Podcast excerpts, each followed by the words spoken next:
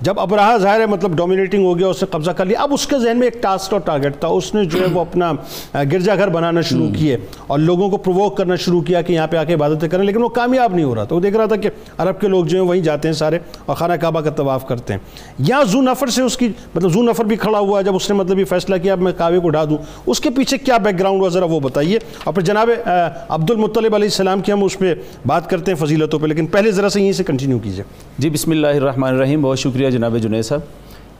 میں آپ کے سوال کی طرف آتا ہوں صرف سورہ فیل سے دو خوبصورت علمی اور ایمانی نکات ہیں جو میں چاہ رہا ہوں آپ کے سامنے پیش کروں اور آپ کی گفتگو اور انٹرو سے ریلیونٹ بھی بہت زیادہ ہیں۔ بتائیے۔ ایک تو یہ ہے کہ اللہ رب العزت نے اس میں فرمایا الم تارا کیف فعال ربو کا بھی اصحاب الفیل لفظ اصحاب الفیل کہا ہے کہ ہاتھیوں والے ارباب الفیل نہیں کہا۔ ارباب الفیل کہا جاتا تو اس کا معنی یہ تھا کہ جو ہاتھیوں کے مالک تھے جو ہاتھی لے کے آئے تھے۔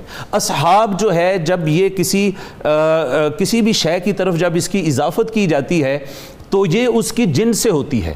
تو بتایا یہ جا رہا ہے کہ یہ اصحاب الفیل ہیں۔ یعنی اس ان کی نسبت جو ہے وہ جانوروں اور حیوانوں کی طرف کی جا رہی ہے۔ ان کے کبھی عمل کی وجہ سے اللہ پاک نے انہیں ارباب نہیں کہا اصحاب کیا ساتھی بنا دیا ہوں گے دوسری بات یہ ہے کہ لفظ صاحب جو ہے یہ ہمیشہ ادنا کے لیے بولا جاتا ہے جب اس کی نسبت اعلیٰ کی طرف کی جاتی ہے۔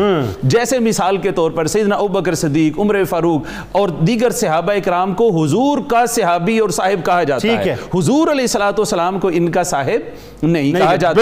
تو ہاتھی ہاتھیوں کے ساتھ ان کی نسبت جوڑی اور کہا کہ اولائک کل کل انعامی بلہم ادلو۔ ان کی حالت یہ ہے کہ یہ جانور ہیں بلکہ جانوروں سے بھی بدتر ہیں۔ اب آئیے ذرا اس طرف۔ اب ہوا کیا؟ اب رات چلا کیسے لشکر لے کے؟ سجیل کا لفظ میں آپ کی اجازت سے سجیل جو ہے سجیل عربی کے اندر اس کا معنی ہوتا عربی میں ہے رجسٹری کروانا۔ مہر لگوانا۔ ہم کہتے ہیں کہ قد سجل تو شریکہ میں نے اپنی کمپنی رجسٹرڈ کروا دی ہے۔ سجل تو میں نے اپنے سگنیچر کر دیے ہیں۔ آپ نے اپنی گفتگو میں فرمایا تھا کہ یہ ڈیوائن ڈرونز تھے جو آئے تھے۔ تو میں یہاں پر یہ بتانا چاہ رہا ہوں کہ اللہ رب العزت نے یہ لفظ سجیل بھی ایسے نہیں یہاں پہ استعمال کیا۔ یہاں پر جو کنکر تھے کنکروں کے اوپر مٹی تھی۔ مٹی یورینیم آپ اس کو سمجھیں۔ وہ کام جو یورینیم کرتا ہے جسموں کو گلا دیتا ہے جلا دیتا دیتا ہے بسم کر دیتا ہے وہی کام یہ مٹی کر رہی ہے۔ اور دوسرا یہ ہے کہ پھر ایک ایک کنکر کے اوپر سجیل یعنی مہریں سب تھی اور ہر شخص کا نام تھا جس کے اوپر۔ تو اب یہ جب ابرہا یہاں پہ پہنچا ہے اور ابرہا یہاں پہ مقام مخمس میں مغمس میں آ کے بیٹھا ہے اور اس نے ارادہ کر لیا اور پھر آگے اپنے بندوں کو بھیجتا ہے کہ جاؤ جا کے کچھ اموال لوٹ کے لے آؤ۔ تو وہ جاتے ہیں اور وہ نہیں اس سے پہلے ڈاکٹر صاحب میں اصل میں وہاں پہ آنا چاہ رہا تھا آپ تھوڑا سا سکپ کر گئے۔ میں یہ چاہ رہا تھا کہ زو نفر جو سامنے کھڑا ہوا ہے جی۔ وہ پورا لشکر کے ساتھ پہلے اس سے جو ہے مقابلہ ہوا۔ جی۔ اس نے اس کو جو ہے اپنا زیر کیا ہے۔ زیر کر پھر نفیل بن حبیب بیچ میں مطلب جی بالکل ہے۔